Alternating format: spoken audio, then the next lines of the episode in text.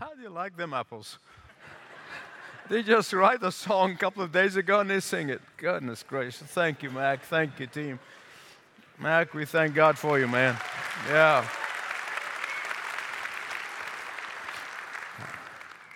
Amazing gift from God. A couple of things before I, uh, I bring the message. Uh, let me do the easy one first. Um, on February 12th, we're having our, this is going to be our first first look lunch after church, uh, February 12th.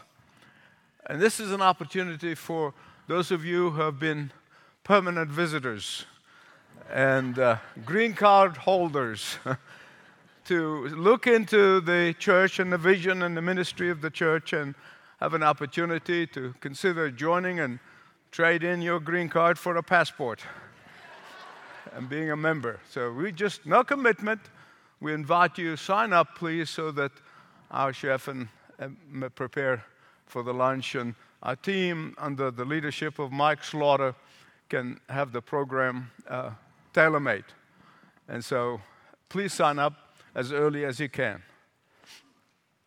Uh, the second thing, that's not the easy one, that uh, Nick already alluded to, and that's last Thursday. Uh,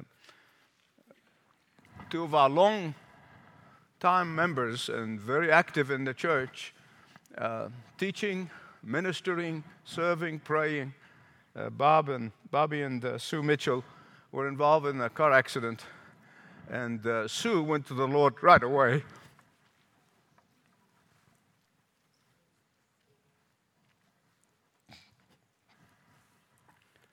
Bob sustained some injuries.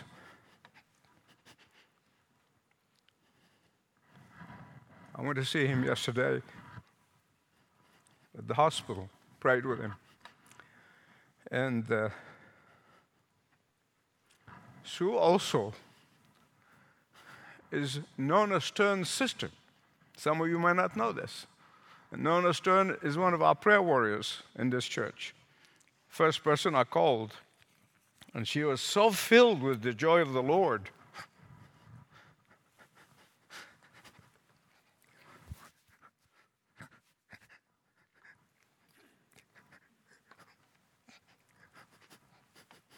that I said to her, That's supernatural.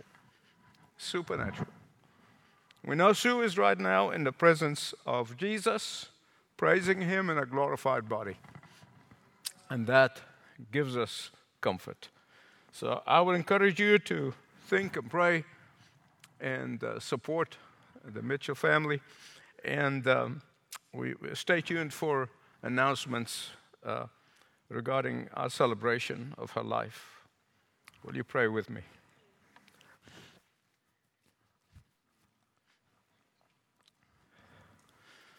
Father, your word says we sorrow, but we sorrow not like those who have no hope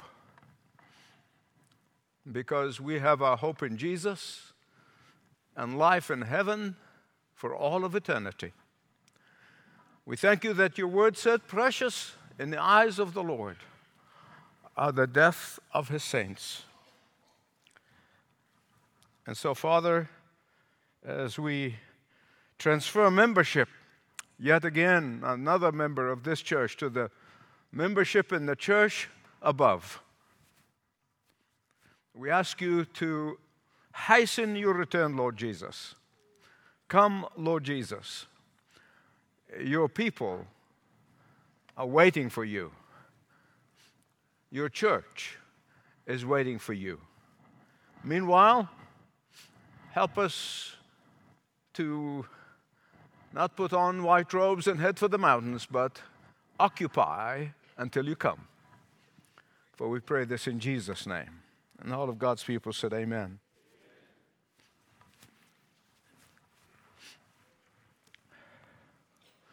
A while back, I spoke to you about the issue of love, uh, the issue of power. Uh, he got my mind on love here, which I'm going to get to in a minute. But I talked about power in terms of the secular power. And certainly, as Nick prayed this morning, and, and, and indeed we are watching we are viewing a tremendous display of abuse of power. This type of abuse of power was very common during the life of our Lord Jesus Christ here on earth. Uh, the Caesars, who ruled Rome with an iron fist, abused power. Uh, in Palestine, the Roman soldiers perfected the use and the abuse of power.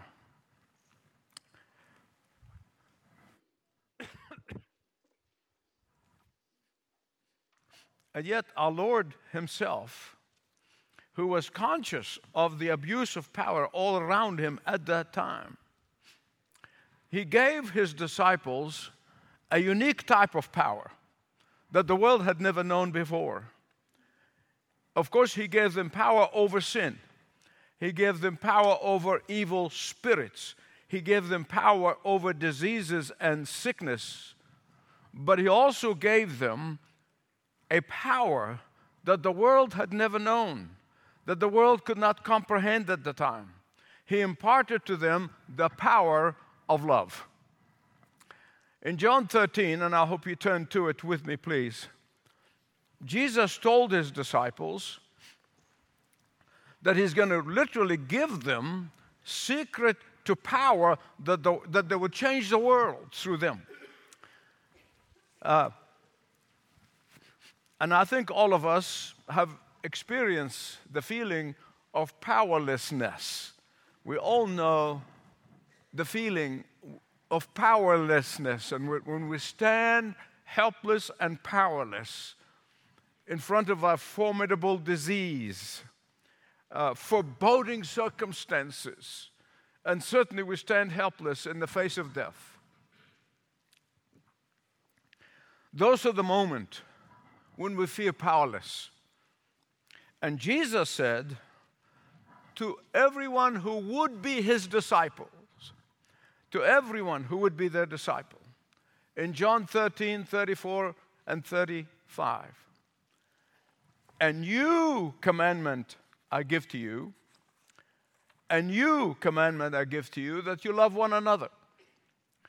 I think anyone who knows the scripture with this at the moment and said, hang in there, wait a minute, wait a minute, what is this thing about new?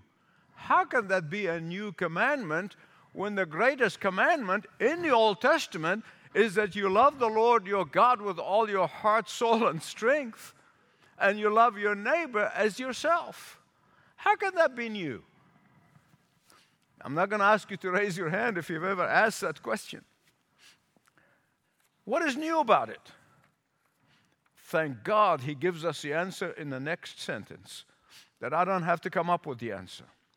And this is what is new as I have loved you, so you love one another. That's what's new about it. You say, why? Because nobody ever seen this kind of love. Nobody loved like Jesus. In verse 35, he said, By this love, the world will know that you are my disciples. Whose disciples? Whose disciple? When the world sees the disciples of Jesus loving one another by the power of the Holy Spirit, supernaturally, divinely. Now, you notice that he did not say, the world is going to appreciate you for that love. He didn't say, he did not say, the world will applaud you for your love. He did not say the world is going to welcome that kind of love or going to welcome you because of that kind of love. He said, no, the world will know you by that love. He will know you. That's how they're going to know you. They may not like you, they may hate you, but at least they will know you by this kind of love. Something else I don't want you to miss here before I get to the message.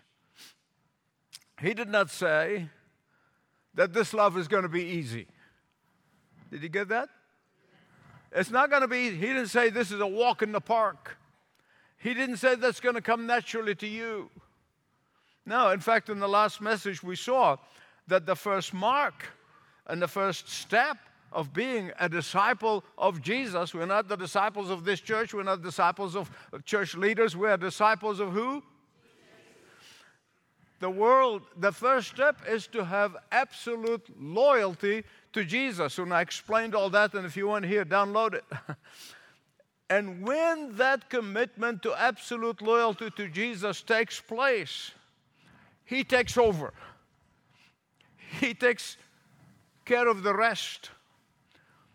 So, the second mark indication of being a disciple of Jesus is loving Jesus, but also loving like Jesus. Loving like Jesus. In the next message, I'm going to show you how to, the third one is living like Jesus. Now, if you already asked the question, who in the world can love like Jesus? You're not alone. You're not alone. I've asked that in the past, and indeed, I ask that question often.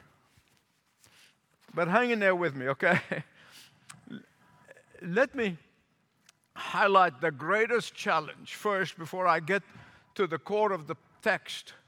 I want to highlight the challenge. And it's unprecedented in my lifetime, and I know in most of your lifetimes. The challenge for the disciples of Jesus right now in this 21st century.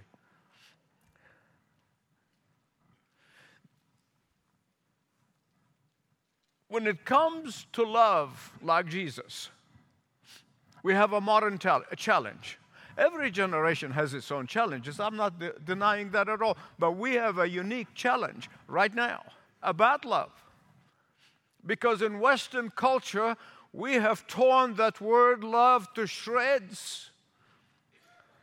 Love now means loving sin, not the sinner, just the sinner, which we're commanded to, but loving the sin. I have somebody looked at me in the eye. I said, If you don't love what I do, you don't love me.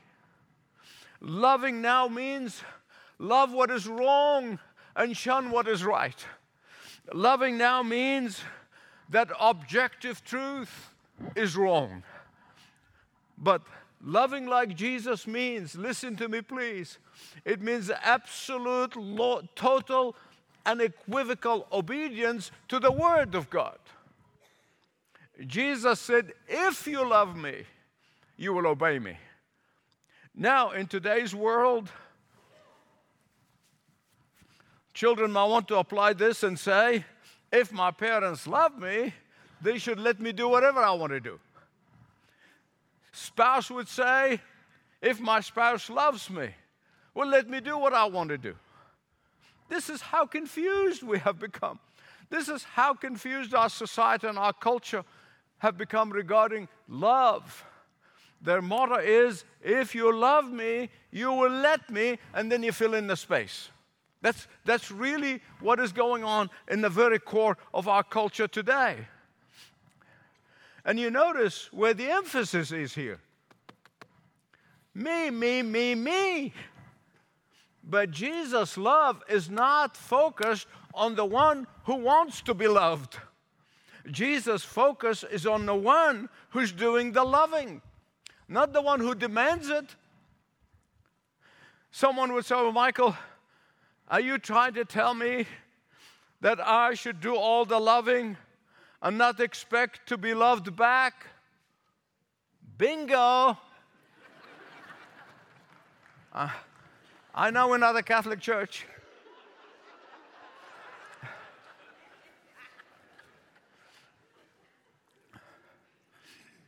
But meaning hit the mark. I said, as I said before, that our culture has perverted the whole concept of love. Some use love as a leverage to get others to do for them what they selfishly want. The whole focus is on a demand of the recipient of love.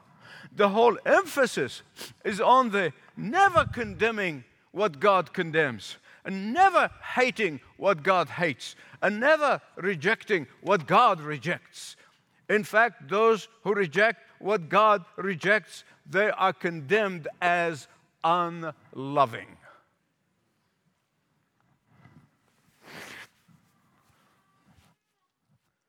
They immediately cancel you.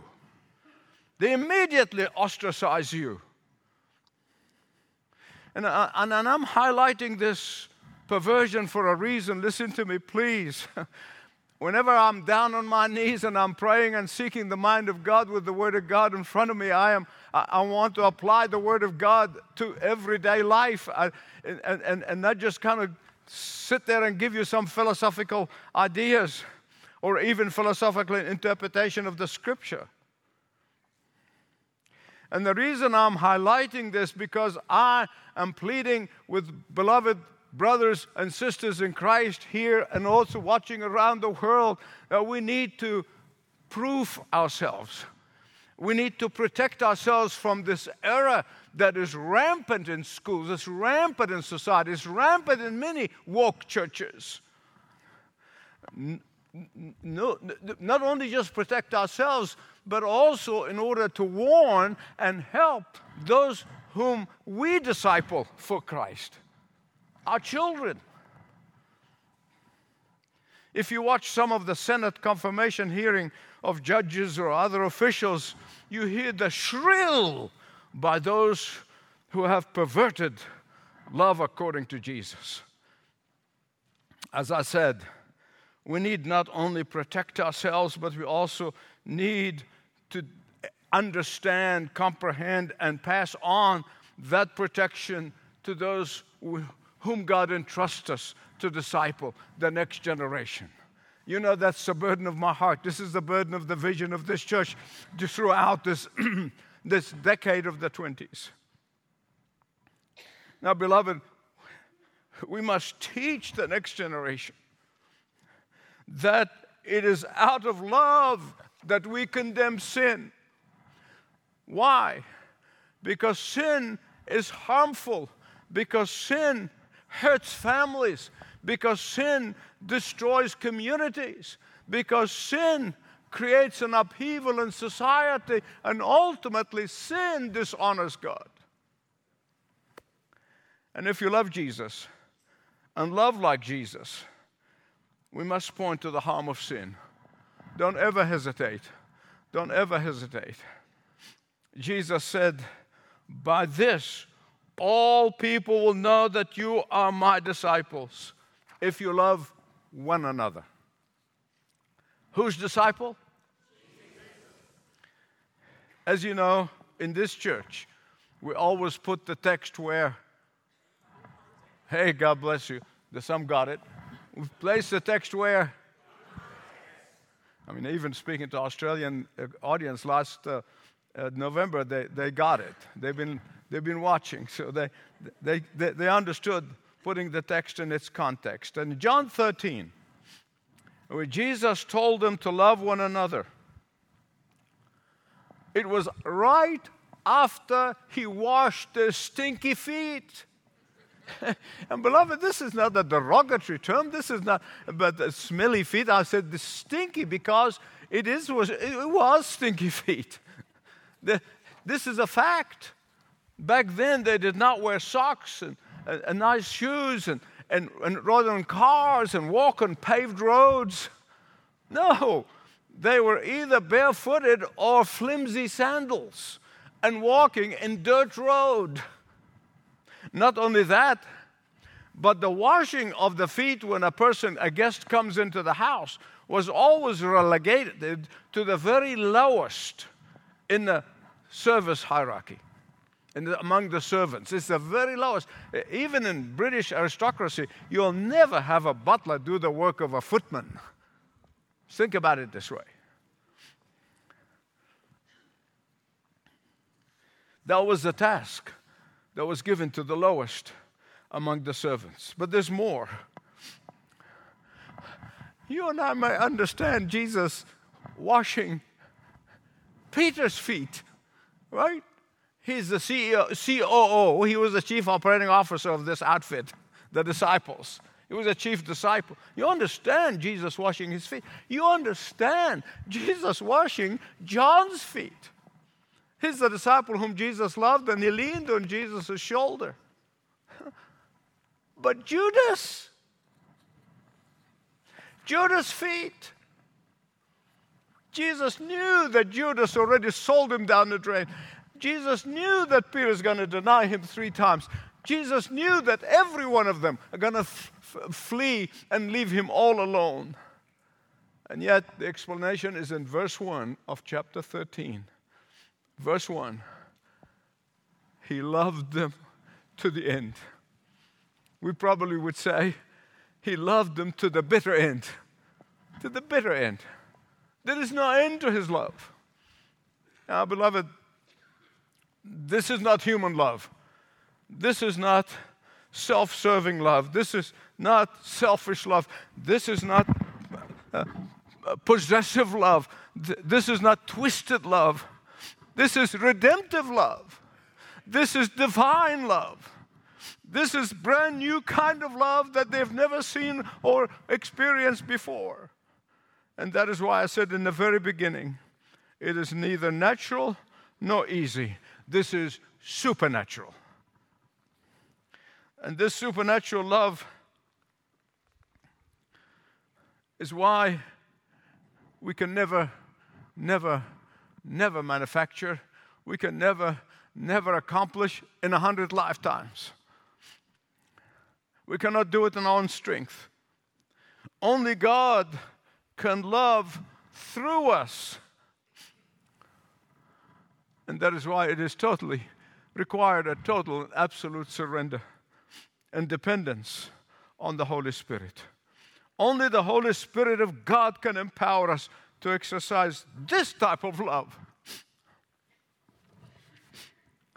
One of the most amazing stories that I've ever heard was back in the time when I used to travel in Asia a great deal. And as my wife would tell you, in the late 70s and most of the 80s, I was on the road all the time and I was, would go to Asia maybe four or five times a year. I literally come back from a trip from around the world preparing for the next one.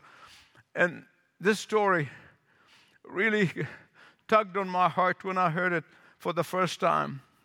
And it took place during the Korean War.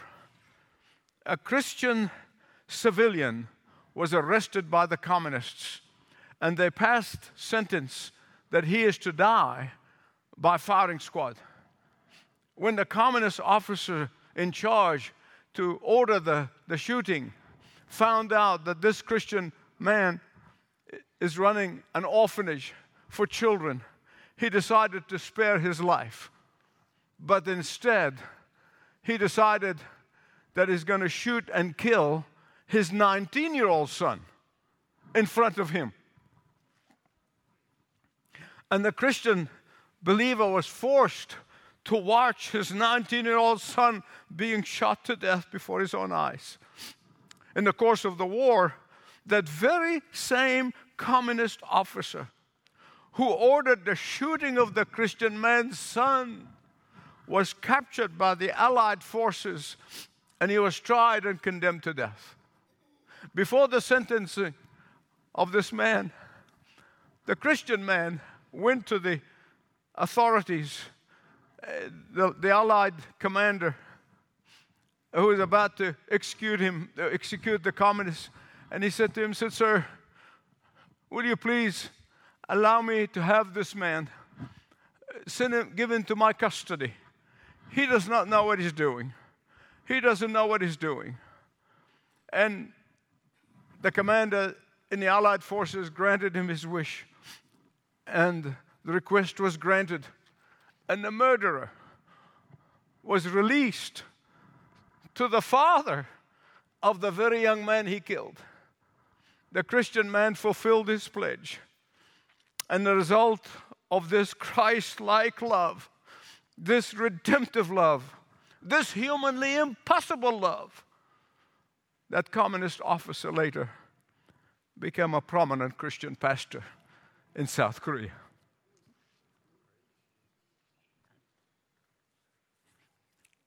Am I saying loving like Jesus is easy? No. I've always been truthful with you.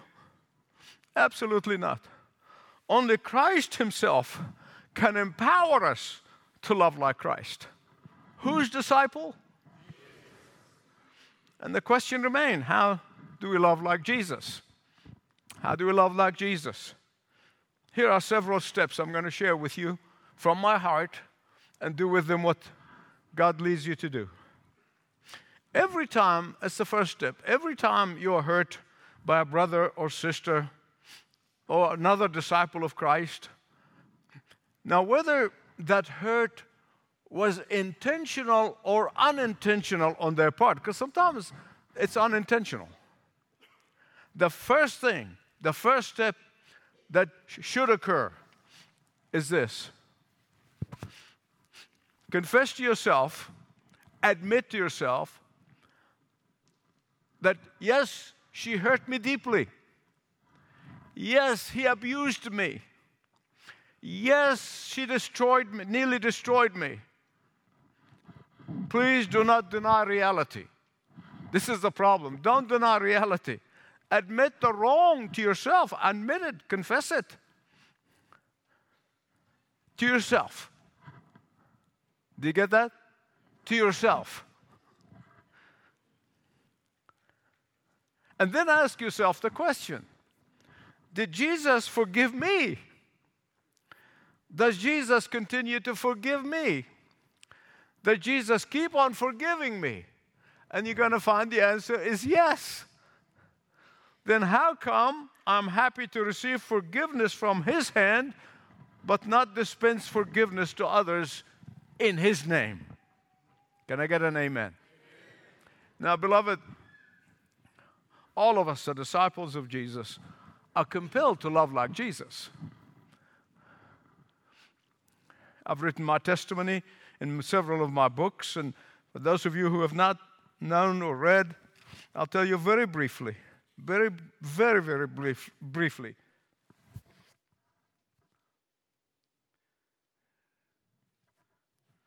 In my younger years, my modus operandi is that I will deal double of whatever is dealt to me. You can figure that out when you go home. The short temper that would flare in a moment. Unforgiveness. But on a cloudy, dull day, just like today, uh, in Sydney, Australia, in 1973, I went on my face before God and I said, I cannot serve you with this anger and temper. Another confession while I'm at it. I hope you give me absolution later. I actually used to blame God for that, but I did it very nicely.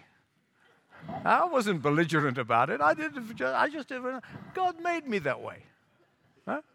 Put the blame on God. I inherited from my father. It's just my disposition. God allowed this. God is the one who made me this way. And I tried to overcome by my own strength, and I failed miserably again and again until the Lord enrolled me in the school of loving like Jesus. And let me tell you, it is painful on the flesh.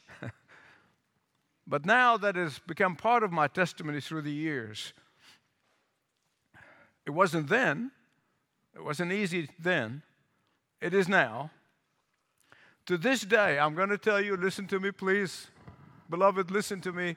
To this day, if I'm not walking with Jesus, and I'm not talking about just daily walk with Jesus and say your prayer in the morning and all that kind of stuff. No, no, no. I'm talking about walking with Jesus moment by moment. Moment by moment. To this day, unless I'm walking with Jesus moment by moment, I find it difficult to love like Jesus.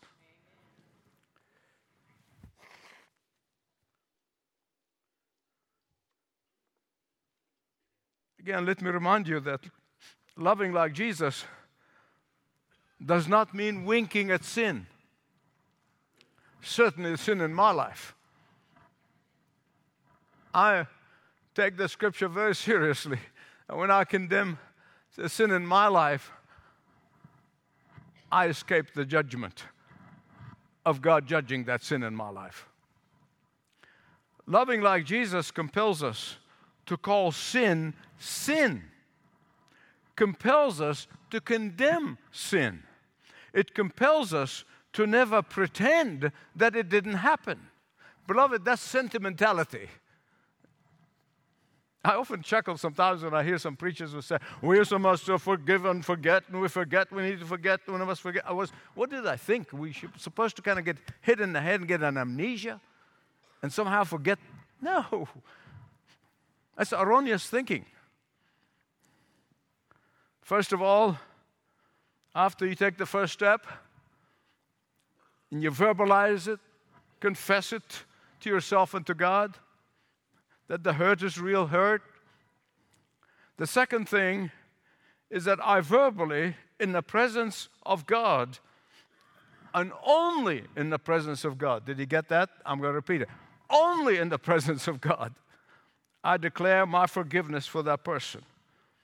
Just to God, only to God. That's the second step. Because then and only then, when and if the person comes and asks for forgiveness, you're ready to dispense it. Listen to me.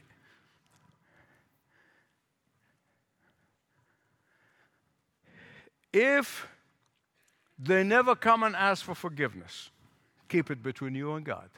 You dealt with it inside here, in your heart. Why I'm saying this? Because if you walk up to somebody and say, I forgive you, the person might never been aware that he did any cause any hurt, eh?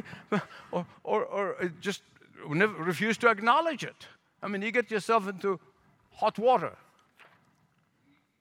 which comes to the fourth step. When someone comes and asks for forgiveness, don't pretend that it was not a problem. Don't say, oh, that's all right. Don't do that.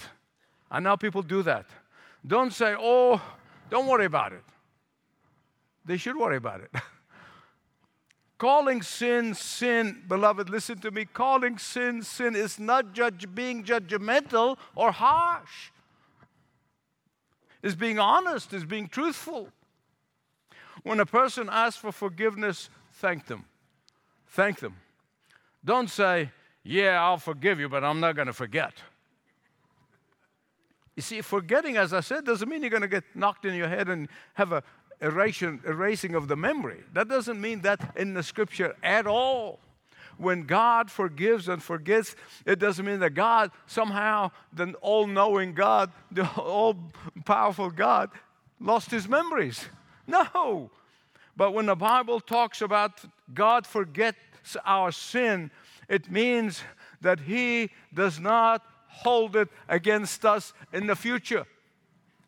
It means that he does not keep an account ledger on the file and files it away and brings it out every payday. Uh, it does not mean that at all. It means that he removed it from the debit column. He removed it from the debit column. It's no longer there. Then love like Jesus. You know, when Peter did, denied Jesus three times after warning him. He denied Jesus three times. After the resurrection, Jesus didn't walk out to Peter and said, Peter, I forgive you that miserable thing you did, denying me after I warned you. No.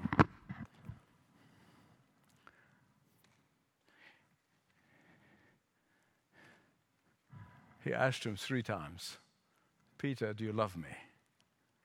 Peter, do you love me? Peter, do you love me? So the question is, when do you think Jesus forgave Peter? I'm going to show you. Immediately, as soon as he heard the third denial, because the Bible said Jesus turned and looked at Peter.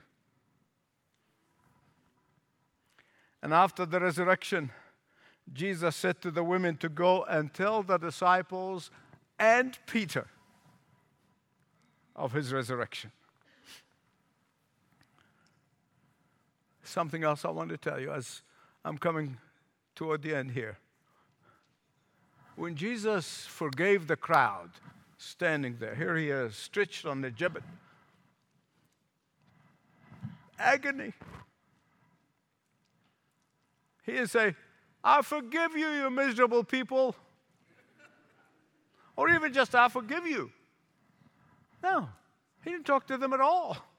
He didn't talk to them at all. He talked to his father. He said, Father, forgive them, for they do not know what they're doing. Forgive them. It was between him and the Father. When you hurt, talk to your Heavenly Father about those who hurt you, by forgiving them. Because only the Father can give us that supernatural power to forgive. Why is this so important? Why I'm harping at it like a broken record? Listen to me, listen to me. There's, there's a method in my madness. Please trust me, just trust me. The reason for that is because the Bible said, if I incline a sin in my heart, God will not answer my prayers. God will not answer me. Where, where's, where's the incline? Inwardly, inside, where nobody can see it. But inside them.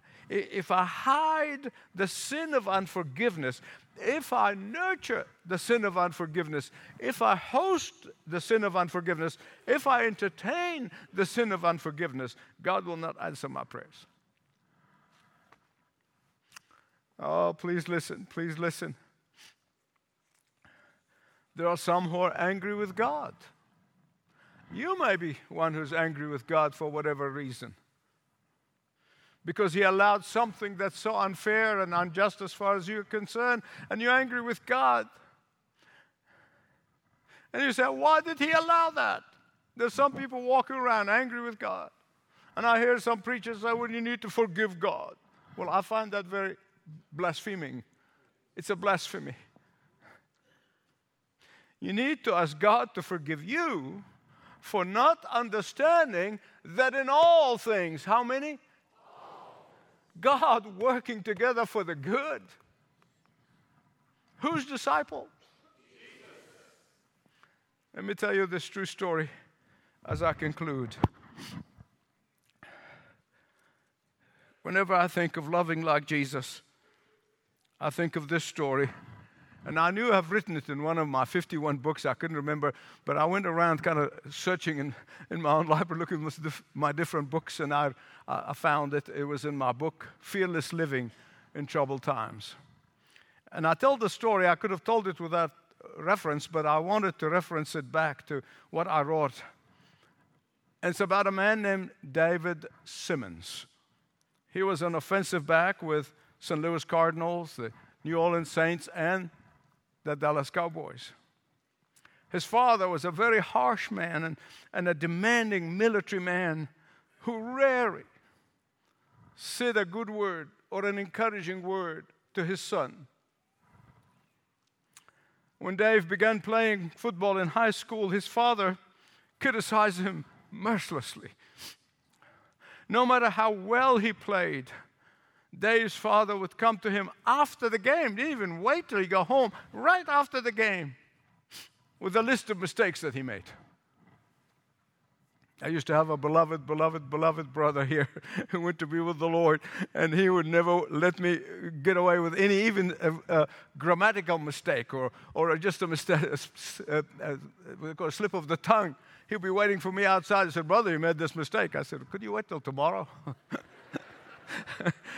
like Dave's father. Dave, Dave's father just would go ahead and give him the list of mistakes that he made. No matter how well he played, Dave's father would come to him after the game and criticizes him. He never received one positive word of encouragement from his dad. After high school, Dave received several offers of scholarship from a number of colleges, several scholarships from a number of colleges, and, but he decided to play for the UGA. Now, just of you pumping yourself and, and proud of your school, which you should be, that's fine. But he did not choose it because it's University of Georgia. He chose it because it was the furthest away from home. he wanted to get as far away from home as possible. After a successful college career, he went to the NFL draft. He was selected by the St. Louis Cardinals as a second round pick. Dave was so excited that he called his father immediately to tell him the news that he was drafted by the St. Louis Cardinals. And Dave's father's response was, quote, How do you feel to be second? Please listen to me. Those words, Dave said, stung. Stung him. But because Dave gave his life to Christ and he wanted to love like Christ, he kept on loving his dad. He kept on loving his father like Christ.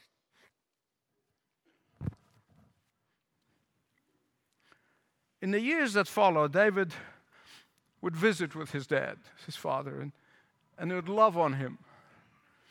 And one day he began to ask his father about his, his own upbringing, the father's upbringing, his childhood, something Dave's father never talked about. But Dave's love finally got his father to open up and talk about his own father, as Dave's grandfather. He was a lumberjack uh, with a nasty temper. Once uh, his grandfather took a sledgehammer to a pickup truck and he destroyed it simply because it wouldn't start. Not only that, but Dave's father beat, Dave's grandfather beat his father when he was a boy so severely. Never said a positive word to his son. These conversations really opened Dave's eyes to the kind of upbringing his father had and experience and why he was the way he was. And David recalled that because of these conversations and his loving his father like Jesus, he would say, and I'm going to quote word for word here by the time he died, I can honestly say we were friends. Loving like Jesus is the mark of discipleship. You know, the pagans in the second century AD used to say, and it was quoted by Tertullian, one of the early Christian fathers. They used to say, Oh, look at them. Look how they love one another. And beloved, the world will be able to look at Jesus' disciples in the church of the apostles. In these dark days, in these last days, they'll be able to look at the disciples of Jesus in this church and they would say, Look how they love one another.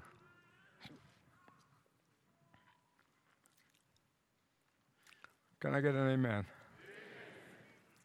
You stand up and pray with me, please.